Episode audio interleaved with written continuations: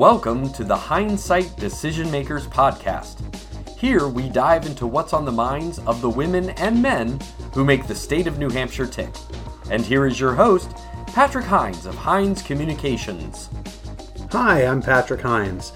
And today our guest is State Senator Jeb Bradley. Jeb Bradley from Wolfeboro has represented District 3 in the New Hampshire Senate since 2009. He currently serves on the Capital Budget Committee, the Energy and Natural Resources Committee, and the Health and Human Services Committee. Senator Bradley served in the State House of Representatives from 1990 to 2002. He served in the U.S. House of Representatives from 2004 to 2006. Bradley earned his BA from Tufts University in 1974, and he's an avid hiker. Without further ado, Here's my interview with Senator Jeb Bradley.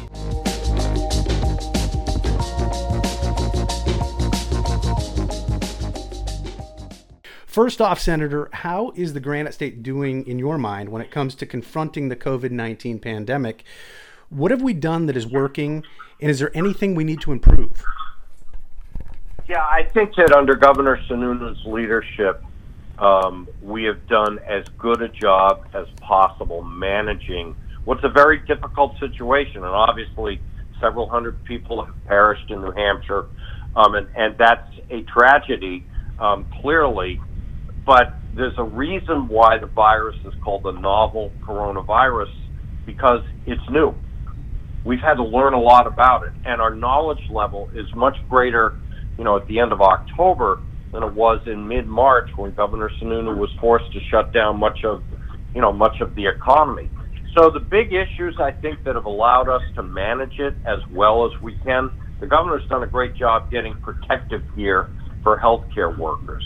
We've done a great job of getting up a testing network, and we're testing over, you know, in the range of seven or eight thousand people a day now. Um, our hospital capacity, everybody thought that you know, that was going to be a major problem.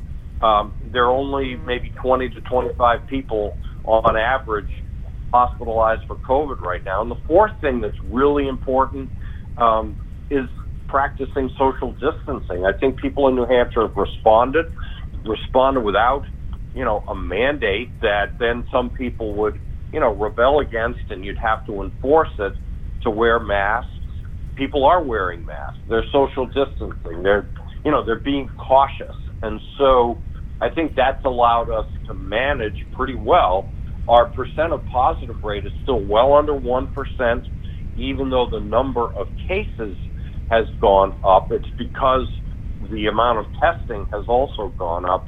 Um, so, you know, as we get into, you know, next year, I think the key question is how do you continue to manage, but also continue to get the economy open because that's critically important to people in their lives that they are able to get back to work, that kids are able to go back to school. I mean, there are going to be times that we're just like the governor did earlier this week, you know, shut down hockey rinks temporarily.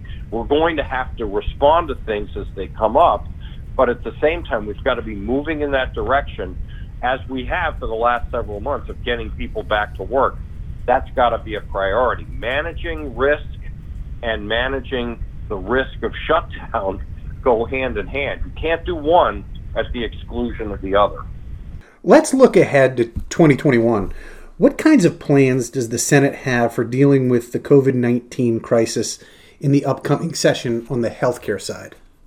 Well, I think the most important thing, Patrick, is to make sure that we're not passing expensive mandates you know, onto businesses. I mean, this is what the debate in this election cycle, you know, 10 days from now is coming down to. Our Democratic colleagues want to pass an income tax. They voted for an income tax. They are claiming it's not an income tax, but it's a tax on wages.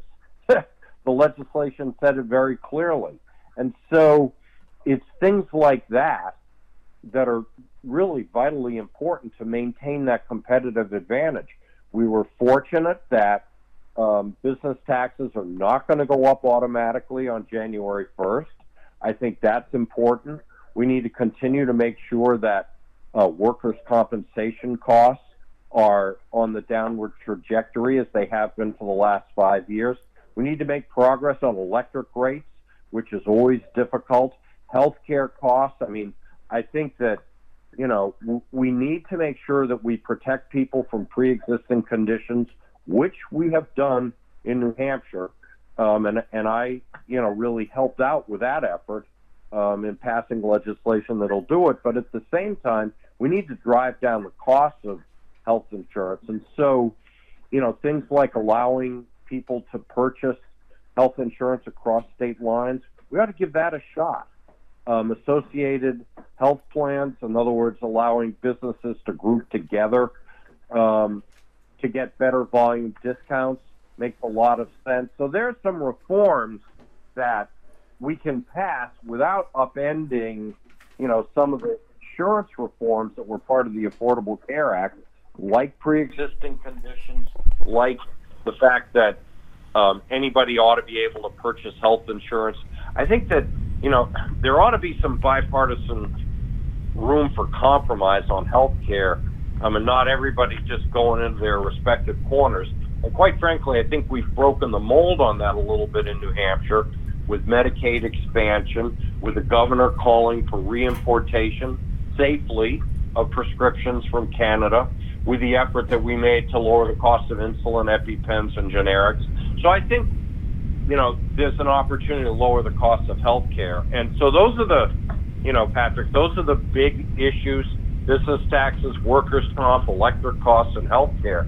And we can't be passing expensive mandates, um, you know, onto small business owners. And so, you know, I'm wary of things like the minimum wage.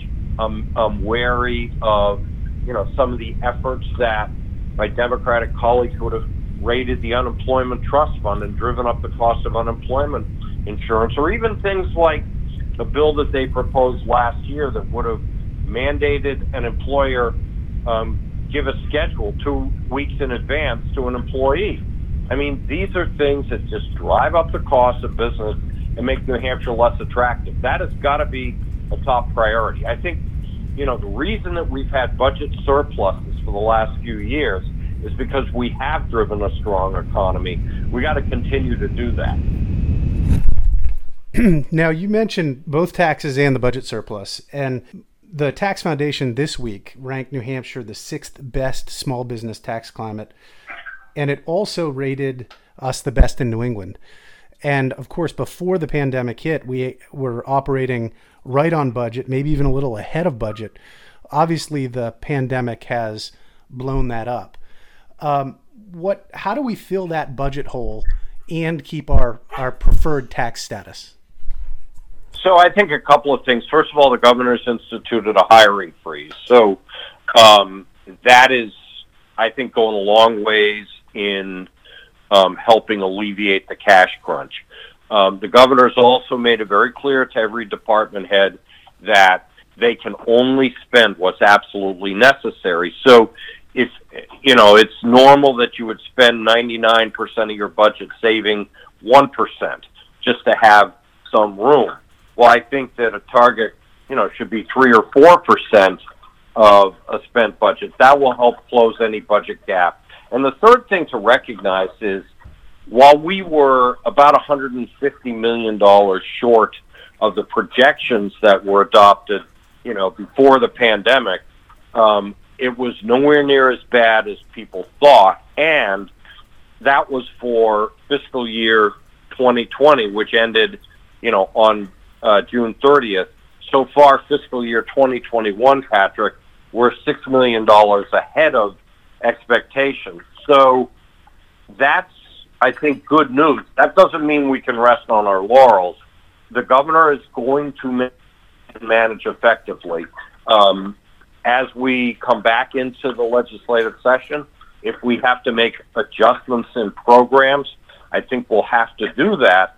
Um, you know, people like myself, Senator Morse, and others have been through this before. We've gotten through it before, and we'll do it again. But I think, uh, as I keep stressing to everybody, going the way that some people want to go, which is an income tax, possibly a sales tax. Even the House voted for a capital gains tax last year. They want higher business taxes. That's, you know, it's the wrong way to go if we want to be competitive. If we want to be like most of the other states in the Northeast, where they are very high tax states, where jobs and businesses have a much tougher time of surviving and, in fact, are fleeing those states, then, you know, we need look no further than states like New York, Connecticut, New Jersey, um, which are problematic. We can't become like that in New Hampshire. Right now, during the pandemic, we're a mecca as people are coming here to escape some of those problems. And, you know, that's something we need to capitalize on. Thank you. Um, can't thank you enough for your time, Senator. Um, really appreciate it. Thank you for joining us on this episode of Decision Makers. If you care about the issues driving conversation in New Hampshire and you enjoyed this episode, please share this with your friends on social media and sign up at HinesCommunications.com to receive notice of new episodes. Until next time, I'm Patrick Hines.